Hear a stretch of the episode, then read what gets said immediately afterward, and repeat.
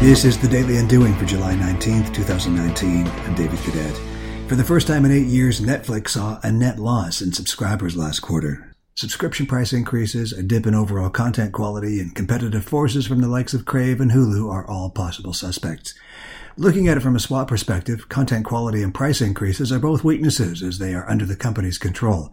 Competition, however, is a threat. Netflix can't stand the tide of a growing number of streaming alternatives, and Disney is next in line to make a very big play for our seemingly endless demand.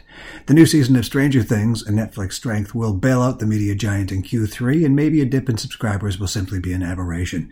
For its part, Netflix said in a statement, We don't believe competition is a factor, which should have investors concerned. As discussed, competition is a threat, an external force, but denying it is pure hubris, a weakness, something you must control. A learning moment from Netflix and your friends here at the Daily Undoing.